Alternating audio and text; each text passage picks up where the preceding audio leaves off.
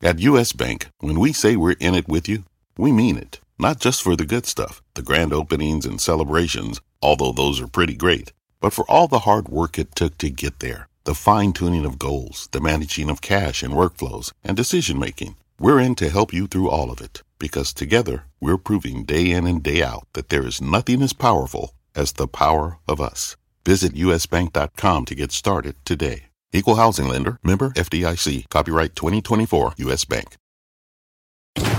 Electricity, a big idea that's inspired countless new ones. From powering the light bulb to virtually powering our entire lives. 30 years ago, State Street launched the SPDR S&P 500 ETF, SPY, a big idea that inspired the world to invest differently and still does. What can you do with SPY? Before investing, consider the fund's investment objectives, risks, charges, and expenses. Visit ssga.com for a prospectus containing this and other information. Read it carefully before investing. SPY is subject to risks similar to those of stocks. All ETFs are subject to risk, including possible loss of principal. Alps Distributors, Inc. Distributor.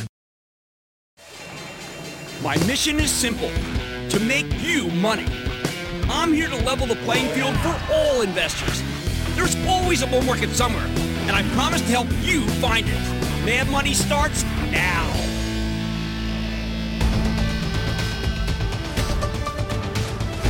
Hey, I'm Cramer. Welcome to Mad Money. Welcome to Cramerica. Other people want to make friends. I'm just trying to make you some money. My job is not just to entertain you, but to educate and teach you. So call me at 1-800-743-CNBC or tweet me at Jim Cramer. What can you say about a stock market that's roaring despite all the craziness, all the lunacy of your face? Dow surging 543 points. S&P soaring 1.95%. NASDAQ pole vaulting 2.59%. That was easy. We've got the possibility of disputed election. President firing off lawsuits in the states where it's closed. We're seeing more than 100,000 new COVID infections per day. Unemployment could be spiking as government-mandated COVID shutdowns loom. Does the market suddenly love uncertainty and out-of-control pandemics? Is that what's happening? Isn't that supposed to be the opposite of what's supposed to occur with stocks? No. No, I'm going to, we're going to blow some doors off here today. I'm going to tell you what's really happening. I think investors in this nutty time are starting to embrace a new way of looking at equities. We're hearing now, for the first time in my career, that stocks, stocks have become repositories of real value. And I know that's driving all the old-time professionals nuts. They don't want to hear that. We're hearing that the nature of the asset class is changing, and we need to reconsider what stocks might be worth versus other investments for the long term. In other words, maybe stocks are worth more than we thought. All stocks if only because it's all relative, isn't it? It's all relative. And maybe everything else that we used to revere is worth less. Today I listened to Jay Powell, earnest, smart Federal Reserve Chairman, one of those monthly conference calls, explain how he'll do whatever it takes to keep the government going. He knows things are trouble, right? But he needs, and I quote, all of government working together, end quote. I wanted to laugh. I mean, like, hey, Jay, come on, man. that's not possible. Nonetheless, Powell will do his prop, his, uh, his part to prop up the corporate bond side. You know, he can work on that side of the table, bonds. The Fed's bond buying is keeping many companies alive in this environment. Let me put it this way. I mean, without Powell, you think the airlines, the cruise lines, you, you think they'd be trading? They'd be dead in the water. They would have, they would have been in their third prepackaged bankruptcy, for heaven's sake. Have you seen the balance sheets? I, they look like they should be on death's door. But Powell's bond buying has taken away the balance sheet risk. If you're a troubled public company with public debt, this man is your guardian angel. Unfortunately, there's only so much the Fed can do. Their toolbox doesn't work for small and medium-sized businesses that I'm always talking about here because that's one of my causes, okay? And that's where Congress has to come in to help. The hospitality industry employs 14 million people who are hanging on by their fingernails right now. And as it gets colder and COVID keeps running rampant, more and more of them will lose their jobs because they can't have a lot of people inside the restaurants and bars without having the viral load go too high and people getting sick. Powell can't extend his safety net to them, which is why our elected leaders need to step up in with another stimulus package, even as so much of the big part of the economy, as represented by the stock market, is doing so well. It's not the real economy, but it's the stock economy. Still, the Fed's far from powerless. If Powell wants to save the economy, he needs to keep interest rates extraordinarily low for a long, long time, right? That's his gig. But what does that mean? I mean, we always act as like, wow, I guess maybe bonds aren't so good anymore right now. Maybe they shouldn't buy them right now. Wrong, wrong. It means the bond side of the equation, long considered a fabulous repository. Remember that word, repository of wealth, has become a lot more capricious, a lot more mercurial, a lot more uncertain. Sure, the Fed may be able to provide emergency liquidity, but you barely make any money at all owning bonds. The risk reward seems okay for the moment, maybe. Although when Powell's done stabilizing things, I can't imagine a reason in the world why you'd want to be in any bond. So bonds have lost their luster as a repository of wealth, and it might be permanent. But what about the repository of wealth that stocks represent? I remember the day I first walked into Goldman Sachs, it was 38 years ago. And I got schooled by someone who's now an old friend about the value of stocks versus bonds. Oh, I love stock market. That's why I went to Goldman. I mean, I love stocks. I had all these tremendous ideas. I wanted people. To, I wanted to tell everybody about them. I, mean, I would let, I, let me go on and on until I named enough stocks to create a Jim Cramer index. And that was before there were ETFs. Then he looked at me and he said, "Never mention those stocks or any other stock ever again, ever." I, I what, what the heck are you talking about? I love stocks. I'm a Goldman. I love stocks. I love stocks. He told me. He let me let me let you in a little secret. Stocks they go down. Bonds, they don't go down.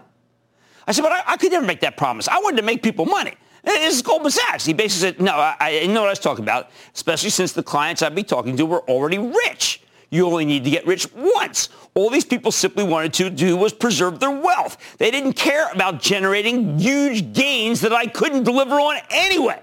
Okay? Stocks go down. Bonds don't. But what if, if they actually wanted to own stocks, I asked. And he said he, he told me that I had to discourage them at all costs to ever buy a stock. Because if a single stock went down and they lost money, we'd lose the whole account. So I begged him. I said, well, what if, what if maybe let them buy a couple stocks? He said, make sure it's their own ideas. You keep your ideas to yourself. As it happens, I ended up doing both. I helped my clients stay rich, and I kept my ideas to myself. Specifically, I invested my own money. I made a fortune enough to own, own, own hedge fund, and then retire and do the darn show. That's my life's arc right now. It's all right. Could be worse. And it worked out well, uh, I think. But uh, what, what does this story have to do with today's miraculous rally or the endless rally? Frankly, everything. Everything. And no one else is talking about it. You see, if you put me in charge right now of that Howard division at Goldman Sachs, I'd say when rich people come to see you, you have to tell them that they need to take less risk and preserve their wealth. That means they need to own a lot fewer bonds and a lot more stocks. Yet this year we're witnessing the passing of the torch. Bonds were the safest assets back in 82, back when treasuries yielded double digits. Now they're risky assets, maybe riskier, riskier than anyone thinks.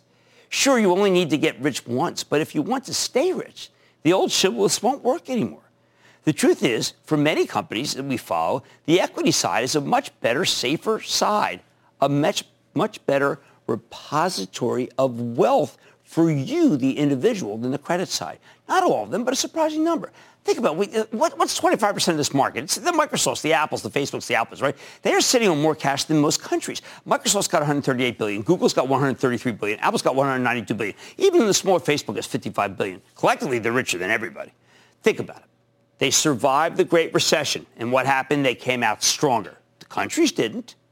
In the Great Pandemic, they're not just thriving, they're not, but they are actually putting up unbelievable numbers. The countries, they're hoping to survive. These guys are thrive. They haven't been touched by our crazy presidential politics at all. It hasn't laid a glove on them. In fact, these big tech CEOs are so statesmanlike, they make most of our politicians look like they're from Hail Freedonia. To mix metaphors, Facebook, Apple, Amazon, Microsoft, FAM are the Fort Knoxes of our era. They'd be prime targets for Goldfinger, although he, he'd fail, of course, because Sean Connery, whom we miss very greatly, Sean Connery's Bond would stop him. No, I take that back. I, forget Bond, James Bond. From now on, it's stock, James stock, because these stocks are the new repositories of wealth. That said, It is a brand new thesis, I admit that, even newer than the love affair with Bitcoin. You might dismiss it out of hand, but in a world where some mysterious figure creates an invisible currency and nobody knows where he lives, it's loved by the rich, I think you'd have to be nuts to consider equities a second class to that, let alone bonds. Yeah, gold's got some luster, the gold miners are okay, but, you know, and I like being able to feel bullion. That fits better than staring at a ledger.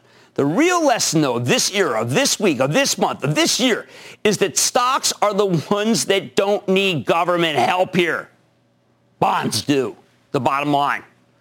That means if you're a young, wet behind the ears broker at Goldman Sachs, I would tell you to forget all those bond ideas. Just tell your clients to buy the stocks of terrific companies with fantastic nation state sized balance sheets. You'll do much better with a heck of a lot less long term risk and more dividends. The best way to look at it? You only need to get rich once, but you better own some stocks if you're going to stay rich. Go to Debbie in Georgia, please, Debbie. Hi, Jim. How are you today? I am good, Debbie. How about you? Very good. Uh, first, before I talk about a stock, I do want to say thank you so much for doing this show. The fact that you do it every day, day in and day out, as well as Squawk on the Street, and all of the other things you do, I really don't know where you find your energy, but it kind. clearly comes across that you genuinely want to help. You're very kind. I find my energy. I find my energy, Debbie, because people like you, nice person in Georgia, calling in, not asking about who takes what state and this or that, which I don't care about, trying to make it so that you do better in real life. How can I help? Okay. Anyway, um, so I bought a small online luxury consignment stock at seventeen dollars um, soon after it went public. It recently went down to 13, and this week it popped back up. Actually, today it made it to 15, but it still hasn't even come back to where I bought it. Um, it reported a decent increase in earnings, um, and it's due to report again on Monday. I'm curious why this online retailer is not growing at the same rate as some other online retailers. Is it time for me to sell it on a pop, though it's at a loss, and invest in something that has more potential? What do you think the real deal is okay. on the real real?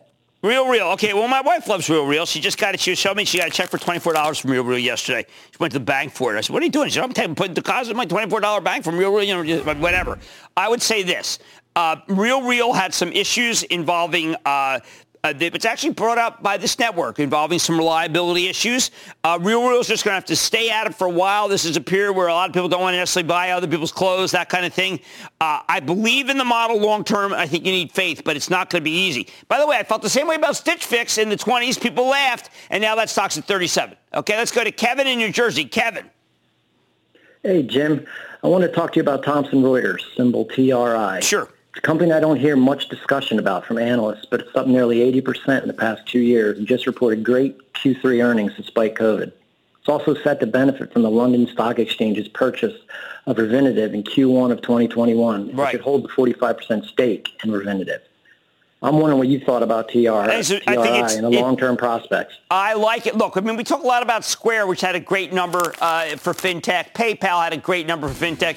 I regard Thomson Reuters as an excellent fintech company, and it's really run well. I mean, I remember during some periods where it wasn't run as well, nearly as it is now, and uh, I think it's a great stock. All-time high today. Well played. Okay, investors are looking at equities beginning in a different way, and I'm telling you, this is, I'm Believe me, this repository of wealth theory, when you hear it from other people, remember you heard it here first. And I am going to drill in your head that stocks are safer than bonds on Mad Money tonight. The right stocks. Americans are chowing down on pizza during the pandemic, and Papa John's has the results to prove it. That's a very good example of what I'm talking about, by the way. You'll hear unbelievable numbers, great balance sheet. But sit down with the CEO, crunch the numbers with him. Then the presidential election may be making all the headlines. You may have missed that yesterday the U.S. reported the most COVID cases in a single day since the pandemic start. So I'm going to be focusing on the companies that are key to testing and telling you which ones are worth owning. And in 2020 alone, We've seen 17.2 million background checks for firearm sales. I'm talking with one of the largest bullet makers in the country, but the company does a lot more than just bullets on what he's seeing in terms of demand. Stay with. Don't miss a second of Mad Money. Follow at Jim Cramer on Twitter. Have a question? Tweet Cramer. Hashtag mad tweets. Send Jim an email to madmoney at cnbc.com or give us a call at 1 800 743 CNBC. Miss something? Head to madmoney.cnbc.com. Take your business further with the smart and flexible American Express Business Gold Card. It offers flexible spending capacity that adapts to your business. You can also earn up to $395 in annual statement credits on eligible purchases at select business merchants. That's the powerful backing of American Express. Terms apply. Learn more at americanexpress.com slash business gold card. When you're hiring, the best way to search for a candidate isn't to search at all. Don't search, match with Indeed. Indeed is your matching and hiring platform with over 350 million global monthly visitors, according to Indeed data, and a matching engine that helps you find quality candidates fast. Use Indeed for scheduling, screening, and messaging to connect with candidates faster. Plus, 93% of employers agree Indeed delivers the highest quality matches compared to other job sites, according to a recent Indeed survey. Leveraging over 140 million qualifications and preferences every day, Indeed's matching engine is constantly learning from your preferences. Join more than 3.5 million businesses worldwide that use Indeed. Listeners of this show will get a $75 sponsored job credit to get your jobs more visibility at Indeed.com slash Mad Money. Just go to Indeed.com slash Mad Money right now and support this show by saying you heard about Indeed on this podcast. Indeed.com slash Mad Money. Terms and conditions apply. Need to hire? You need Indeed.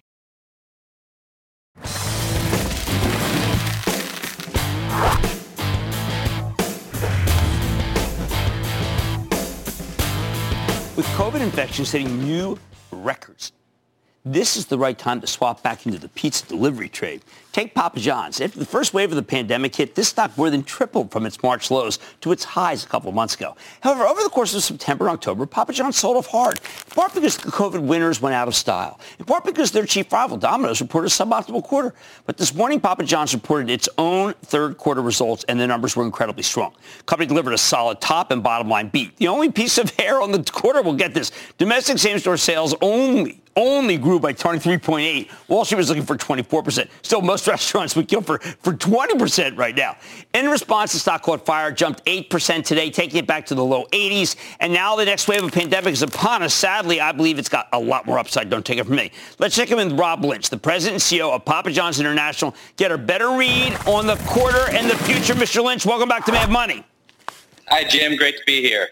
Rob, these were incredible numbers, and I have to, as an old journalist from the, the, the, times when I used to write stories, you buried the lead, my friend, in the conference call. You respond and to, to one of the questions, and you say, we've added over 8 million new customers this year. How does an old company add 8 million new customers? You know, we just keep cranking out great products and keep talking about them in a way that makes people excited. I mean, we've rebuilt this innovation pipeline, and you know, I know you've tried our papadias, and they're a huge hit. We just launched a cheeseburger papadia. People are loving it. So when you create great food with better ingredients, and you talk about it in a way that makes the food the hero, people tend to come. Now, uh, the it does not hurt that you also had the Shaq-a-Roni. I have not had that yet, but that's apparently not doing well for both you and for charity. Yeah, I mean, Shaq-a-Roni was a huge success for us. It's the first time that our system has ever launched anything like that. But it was a larger-than-life-size pizza with the biggest cuts we've ever launched. And we sold over 3 million of them, raised over $3 million for, for charitable giving. And, I mean, you know as well as I do, Jim, nobody, there's never been a time where there's been more charity needed than right now, and we're happy to be able to give back to our communities. I think that's important. You were uh, gave the causes that fought racial injustice. Uh, you uh, support Boys and Girls Clubs of America, the United Negro College Fund. These are not idle gifts. These are leadership gifts that are changing what these organizations can do. Correct? Wow, you, you, you gave me goosebumps there, Jim. Yeah, I mean, we're really proud of being able to, to help out right now. There's a lot of people in need. There's a lot of things that, that are happening where people need help, and we're happy to do our part. Now, when I looked at your balance sheet, you have so much room to do so many different things. I found myself thinking eh, eh, when I, when I first sat down with, with Domino's, uh, it, when, when Pat Doyle took, took, took, over, he explained to me the economics of it. He said, you know what, if this, one, if this hums, you generate a huge amount of cash. You are generating a gigantic amount of cash. What is the next big move for Papa John's? You know, we're, we're just getting started, Jim. We're, we're going to continue on with our strategic priorities. We're making big investments in our capabilities, including our technology platform As you know, we're an e-commerce business. 70% of our orders come in through digital channels.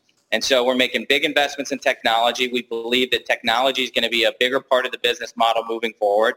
But we're also investing in our restaurants and in improving the productivity of our restaurants, which benefits both us at our corporate level as well as our franchisees. And every great franchise organization is great because of its franchisees. So the more money we can make our franchisees, the better we're going to be long term. And they're going to start investing that capital back into our system and opening new restaurants. Now, are, is anyone ever worried that there are too many pizza places? I mean, you're talking about opening a thousand net new restaurants over the next five years. I mean, is there a saturation issue? You know, we are a global business. We operate in 48 countries. Our, our competitors operate in almost double that. So we have a huge amount of white space internationally in markets like Japan and Australia and most of most of Europe. So we have a great global footprint with a supply chain and a distribution network that's ready to, to scale. We just need the franchisees. We've been working on that over the last year, and we're really excited about the growth opportunities that those those those white spaces present to us. Well, you also do something a little iconoclastic. Uh, you did an HB restaurant deal. I know this because I'm from Philadelphia. Uh, this is a, a, you, you signed the largest tr- traditional store development agreement in North America in over 20 years. Why go that way? Well, there's a, there's a lot of excitement right now around getting into the pizza business. As you called out, you know, pizza we talk about as being pandemic proof. Uh, the more people are staying at home, the more they're going to need us to, to help them out, and, and we're happy to serve our community. So franchisees right now that belong to other types of systems that have been impacted by the by the pandemic and see this as a, an ongoing situation, they want to invest in the in the in the in the brand. They want to invest, and we're we're the we have the most white space of any of the major players in the pizza industry. And once again, I want to remind people who don't know your brand, and I had to learn this when I met Shaq, the number of ingredients in uh, one of your pizzas? Uh, our dough has six ingredients, no artificial colors, no artificial flavors. When, you know, we, when this company started, it was a foundational principle that we were going to have better ingredients to deliver better pizzas. And we stayed true to that the whole way. We, it cost us a little bit more for our ingredients, but we put that in and we feel like that's a differentiator for us in this industry. And you still have, even after uh, the expense, you've got plenty of money for technology to keep up with that other company that comes on and tells me all the time they're a technology company that makes pizzas?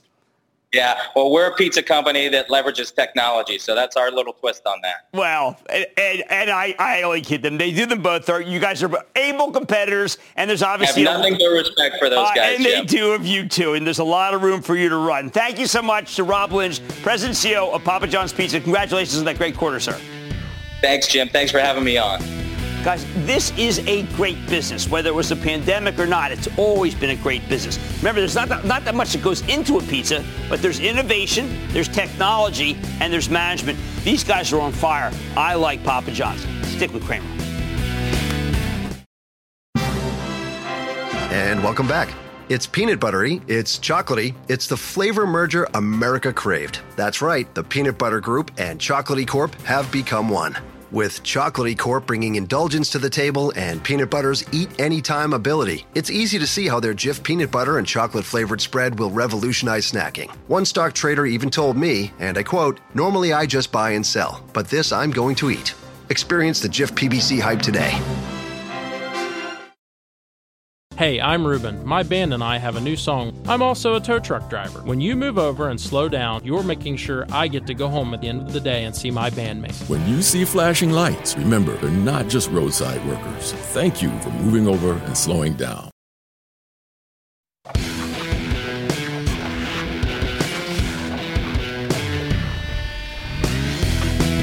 Now, we've just gotten word that President Trump will be speaking at around 630. So we're going to bring that to you as soon as we see him. Yesterday, we reached a grim milestone in this country, 103,000 new COVID infections, a new record. Deaths are surging, up 1,116 in a single day. 21 states set weekly COVID-19 records. The pandemic is once again out of control. But, and this is a big but, we're finally getting our act together on testing. According to the COVID-19 tracking project, we've conducted 150 million tests cumulatively since the pandemic began. In fact, we've been averaging more than a million tests per day since late September. Did yesterday it hit 1.25 million? That's huge, although we need even more given these hideous case numbers. Still, massive testing is just one of the first steps to contain the outbreak, which is why tonight I want to talk about the companies that are making this possible. We always knew COVID testing would be a big business, but I had no idea it would be this big. The amount of money here is staggering. And by the way, the companies didn't realize it would be this big either. So who's cleaning up on the testing front? And what's the best ways to invest in it? Well, first, we got to start with Thermo Fisher. Now, it's TMO. Since CEO Marc Casper came on just the other day, he told us some very encouraging things, and we got to go through them. Thermo Fisher was among the first companies to get approval for a COVID-19 test back in March. You know, they're now making 20 million test kits per week, and these kits run on their massive installed base of lab equipment. In August, the company rolled out a new high-throughput diagnostic machine. It's called Amplitude that can process a staggering 8,000 tests per day with very few technicians, which matters because processing tests have become a major bottleneck. You string eight of those machines together in Tampa Bay come February, and you might have a COVID-free packed house Super Bowl. Thermo Fisher is also working on a new pool testing kit. It's a more cost-effective way to spot COVID flare-ups in large populations, like schools or office buildings. If you get big pool specimens together and there isn't a positive one among them, then you are spared the individual, much more costly test. They're also working on a dual COVID-19 and flu PCR test, which I guess we're going to need. However, the most important part of this story is actually the most boring part. Thermo Fisher's a leading maker of test supplies and components. Think reagents, safety gear, even the specialized plastics for specimen containers. By the way, they're also a, what we consider to be a major arms dealer to the vaccine industry. Now, we know Thermo Fisher's business is on fire because they reported a magnificent quarter last month. We're talking uh, about almost a billion dollar revenue beat. That's extraordinary with 34% organic growth off the charts and $5.63 of earnings per share. Wall Street was only looking for $4.33. Free cash flow came in well ahead of expectations and the guidance for next quarter was terrific, staggering. On the conference call, Marc Casper said that the company generated roughly $2 billion of COVID-19 related sales, although that also includes supplying drug and vaccine developers. Now, we know their specialty diagnostics division made 1.43 billion. The analysts only expected a little over 1 billion. These, you don't get these kinds of beats without this just amazing things happening here. The only problem? Yes, the stock's had a remarkable run. It's up roughly 59% for the year, including a 40-point gain over the past week. On the other hand, though, let's take if we step back for a second. Long term, it's up 1,652% over the last 20 years versus a piddling 145% gain in the S&P 500 of the same period. As much as I hate to chase, I think it's worth buying into any kind of pullback. Next up, Hologic. Yes, Hologic reported a blowout quarter this very morning. Here's a diagnostics and medical imaging play that we used to associate just with women's health, breast cancer, cervical cancer. However, this March, Hologic came up with a COVID-19 PCR. Remember, that's the gold standard PCR test. And this is now a very serious business line for them. In May, they got approval for another one they can produce even faster. We already knew Hologic was in great shape after they delivered an excellent quarter in July and raised their forecast. But even that bullish guidance turned out to be way too conservative. This morning, the company posted a huge top and bottom line beat. I mean, just extraordinary, with a much higher than anticipated forecast for the next quarter, too. Listen to what CEO Stephen MacMillan had to say on the conference call. In the fourth quarter alone, we produced more than 50 million total molecular diagnostics tests. This included about 25 million COVID tests that we provided to customers, an average of roughly 2 million per week. This means that we sold more COVID tests this quarter than we had ever produced of, our, of all our molecular tests in a quarter. It, eh, these guys ramped up in, in incredible fashion. I guess this stock has moved up too much. Well, I don't know. It's up, but like, like Thermo, it's up up a lot. It's up 45% for the year. But you know, when you put pen to paper, you look at the new estimates here, do the stock's only traded 12 times next year's earnings. 12. I give you permission to start nibbling on it tomorrow. What else? All right, let's not forget the dean of testing. That's Abbott Labs. That's the best of breed medical device company that's become a dominant player in COVID testing, when often talked about by the press of the United States. They've got molecular tests. They've got antibody tests. They've got a rapid point of care test. And that one takes 15 minutes. Best of all, in August, they launched a rapid antigen test. Some people feel it's not as good as a molecular antigen. It's called Binax Now. This is a $5 test. It's, it's uh, got a linked smartphone app. It looks like the size of a, of a credit card. The app I have on my on my cell phone is called Navica. I think this could be the backbone of a national te- testing strategy. You get your test. If it comes back negative, the app is your passport to indoor dining or air travel. The only issue with these ultra-fast tests is that the government keeps buying up all the supply. Of course, from Abbott's perspective, that is a high-quality problem. And you do hear carping that it's not as accurate. It's never going to be as accurate as the PCR. The PCR is the gold standard. When the company reported a couple weeks ago, we learned their diagnostics uh, segment was up 39% just versus the previous quarter.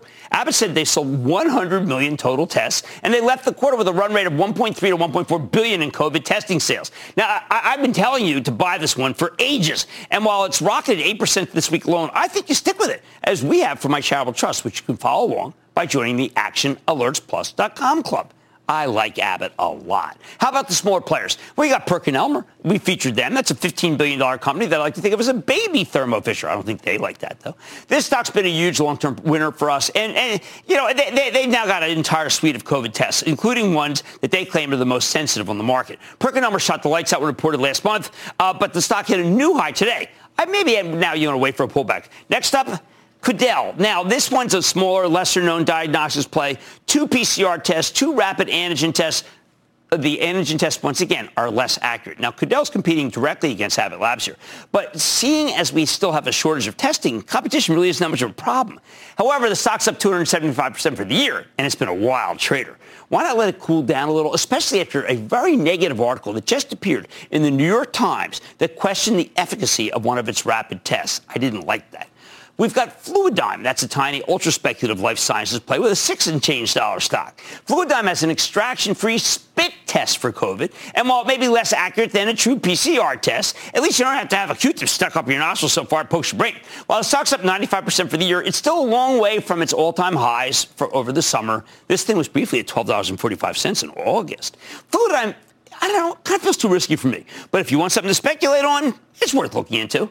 Finally, please don't forget the commercial laboratories, and there are two of them, LabCorp and Quest Diagnostics. They, they process so many of these tests. These companies are practically printing money right now because they're pretty much a duopoly. They've had to add thousands of people. That's actually been a serious problem in terms of coping for the pandemic. They've been a bottleneck, but it's also great for LabCorp and Quest shareholders. They're doing the best they can. Both stocks remain cheap. LabCorp's doing a fantastic job, by the way, getting a name as the nation's best personal test company where you do COVID tests by mail with incredibly fast turnarounds. I use them. The bottom line, with COVID spiking and a very good chance that Joe Biden wins the White House, ushering in a more test-friendly administration, I bet the testing stocks have a lot more room to run. Let's go to Saul in Massachusetts. Saul. Hi, Jim. Thanks for taking my call. Of course. Um, and thank you for everything you're doing for us, the small investor. My question is regarding AbbVie, mm-hmm. A-B-B-V. Of course. Um, there's been a lot of volatility. It dropped a lot. Um, the results came out. It's gone up. Um, would you buy it at these levels? Okay, now here's the problem. This stock was uh, uh it went up 10 points this week. Now, it, look, it reported a fantastic quarter. Okay, uh, this is the merged Allergan and AbbVie. It was just dynamite, and everybody hated it. I put out a piece on uh, Action Alerts. I did a call on it, saying, "Listen, this is it." I mean, you're not going to get a better chance to get this thing. And then it went down again, for heaven's sake. And, I, and, others got discouraged. We doubled down and bought even more for the club. And now it's just moved up 10 points. I think frankly, you know what you got to do? You got to wait for it to come down just a couple of bucks. 10 straight bucks for a stock like AbbVie is not right. So anyway, that's my thinking on that stock. All right, now for another idea. This one's really going to shock you, and it's a lot different from testing. I want to talk about General Motors. General Motors, yes, the stock, and it's back. And while it may not be better than ever, it's better than it's been in a long time. You better sit down for this piece because I've never said a good word about this company. You know, like many Americans, I just kind of given up on GM. They've made so many missteps and failed to live up to lowered expectations for so long that I put the stock on a permanent do not buy list. Right now, we've got an incredible bull market in the auto industry, but until three weeks ago, I was reluctant to recommend General Motors. I was recommending every other parts, Carvana, it didn't matter. They, they, Lithia, but not GM. Not GM. But then I had an epiphany, totally unrelated to the stock market, often the best kind. See, my wife is about to have one of those big milestone birthdays that you're not allowed to mention a girl's woman's name, age, but you um, name yes, but but uh, normally we would have had a big surprise party for that milestone. Well, COVID took that off the table. Since we couldn't have a huge party, she wanted a huge birthday present. Hmm. So three weeks ago, she called me over. I was watching football. Put on her Mac. She said, "Open your mind. Do not be prejudiced." Let me show you something that might be an excellent gift. Oh man, I braced myself. Must be some real expensive jewelry, right? No, it was a short film of a, of a Hummer, a GM product, the Hummer, winding its way through an impassable road. I watched the clip. Then asked her to, to, rerun it to see the crab walk thing again. Go Google a Hummer crab walk. Uh, this thing, it, it can move diagonally. I mean, it's, it's, it's crazy. Still, I have my doubts, and certainly with that price tag, I should have. I said to her, what, what are you going to do if, if, it only gets eight miles a gallon? She shook her head. She raised her eyebrows. She said, uh, my husband, it's electric, Jim. My head almost exploded. Now, I'm not a car guy, but my wife is. One of her happiest moments was test driving a gorgeous Lamborghini Urus at 180 miles an hour all over Modena. It's Italy, by the way. She likes nothing more than the tool around in her 1994 Defender. It's her favorite. And now, this, a Hummer. As soon as she stepped away, I went to the website to order one. Didn't even bother to look at the price. Hmm. But they were sold out. Lisa grabbed the computer from me, spent the next half hour trying to get in. Kept trying. I said, it was hopeless. But you know what's not hopeless? General Motors. I have consistently warned people away from this stock ever since this show started 15 years ago. I didn't like the old GM before its bankruptcy. And I have much like the new GM post-bankruptcy. The one that suspended its 38 cent dividend back in April. I don't like those companies that cut dividends. However, that new Hummer is very compelling and the auto industry is on fire thanks to the COVID-driven exodus from the cities to the suburbs. So when GM reported this morning, instead of just being put it aside and maybe listen to it tonight, I listened immediately, and I got to tell you, I'm glad I did. Wow. What I heard was very bullish. GM's making a ton of money. It has an incredible SUV lineup, taking market share. It's more deeply involved in EV, electric vehicles, hydrogen fuel cells, anything anything that's alternative than you would ever think. On top of that, GM's Chinese business, it's booming. Inventory's lean. Balance sheet, radically better. Dividend could be restarted soon. Discounting, you kidding me? They're selling cars at full price, making tons of money on many product lines, including, yes, the Hummer. Best of all, though, there's a catalyst. On November 19th, write that down, November 19th, GM reveals its electric portfolio at the Barclays Global Automotive Conference. This, my friends, is a catalyst. If they tell you a bullish story, I expect much more upside, even after today's more than 5% run. When you consider how much investors are willing to pay for electric vehicles anywhere, look at NIO, NIO, okay, often considered the Chinese Tesla. It now has a larger market cap than General Motors. There was another uh, Chinese, I, there, there's so many of them now, and they all go up. What they do is they go up. What do you do? Well, we go up, okay? Now, I think that this could happen not like NIO, but it could be a real catalyst, that conference. Don't forget, my wife is the reason I recommended Tesla last fall, and that stock's been a rocket ship. Now she likes GM's lineup, and so do I. Uh, oh, the birthday? I got, a, I got away with taking her to Le Bernardin. That's best restaurant in New York, Eric Ripert. Cheaper than a Hummer for certain, but from the looks of the video, not as much fun. Let's take some calls. Why don't we go to Joe in North Carolina? Joe! Joe. Joe. How about we go to, oh, I don't know, who might be next? Jacob. Jacob. I'll take it. I, I, you know what? Why don't we go to Jacob? Rather than just stand here looking completely idiotic, I say Jacob. Booyah, Jimmy Chill. How you doing tonight? I'm chilling and grilling at this point. What's going on? Hey, it's an honor to talk to you tonight. And I wanted to ask your opinion on Rocket Companies, ticker sign RKT. Now, I picked some up last week between the 17 to 18 range, and I think it's going to be a great play going into their November 10th earning call due to their low interest rates and an increase in mortgage applications. I want to know, Jim, how you playing this stock? It's a very well-run company. I've known these guys for a long time. They're much better lenders than traditional lenders in terms of, uh, of defaults. Uh, if you think that rates are going to stay low and we're going to continue to have this exodus from the uh, city uh, to the suburbs, as I do, uh, and if you think that Joe Biden's going to become president and there's going to be a wave of immigration, then this might be a perfect stock to own. I repeat, a perfect stock to own. Let's go to Jim in California. Jim. Hey, Jim. Good to talk with you. Awesome to, to actually get your advice live. Wow, this is awesome. Terrific. Hey, Jim, Happy to talk to you. You got a lot of those. Yeah, I love you, man. Uh, you got a lot of those blue shirts that you wear all the time. I well, you know, what, okay, so look, this morning I get up and there's two pinks I saw I read the I wore the pink yesterday, and then there was like a light purple, and I said I'd done purple, so and I read blue, and then I realized when I got in that I'd worn blue every single day this week, and the days had all blended. So you're absolutely right, my friend. What's going on? Oh, good sartorial lesson there. Uh, so these are thir- 32 waist, 30 length, Brioni. I don't know. Maybe we should take some more calls, or I can.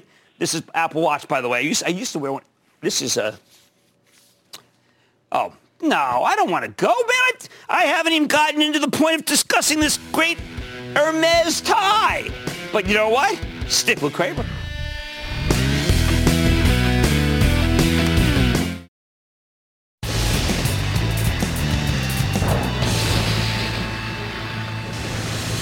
All right, we're still monitoring the president. You know, we're going to bring it to you as soon as it begins. But now it is time, and it's time for the lightning round. What's up, Rob? Pulls one, and then the lightning round is over. Are you ready? Ski Daddy, time the lightning round. Quavers, I'm start with Jim in California. Jim. Hey, buddy. Sorry, I was on the AT&T line, not the Verizon line. But I wanted to ask you about DocuSign. DocuSign's a winner, my friend. DocuSign is a fintech winner in an era where we're not done buying homes. And it's the way that people are going to do business from now on after the pandemic. It's too cheap. It's too inexpensive. Oh, geez. You know what? We're going Good evening. live right I'd now like to the President of the United provide States. the American people with an update on. Today's top story the flavor merger of the century between the Peanut Butter Group and Chocolatey Corp. Joining me is a PBC executive. Thanks for having me, Barry. Now, how did you know the merger and the byproduct of it, Jif peanut butter and chocolate flavored spread, would be a success? You know, it was a gut feeling, uh, a rumbling, if you will. Besides, they're two titans of taste. Very true. Goes great with pretzels. And pancakes. Apples too, I bet. Try Jif PBC today.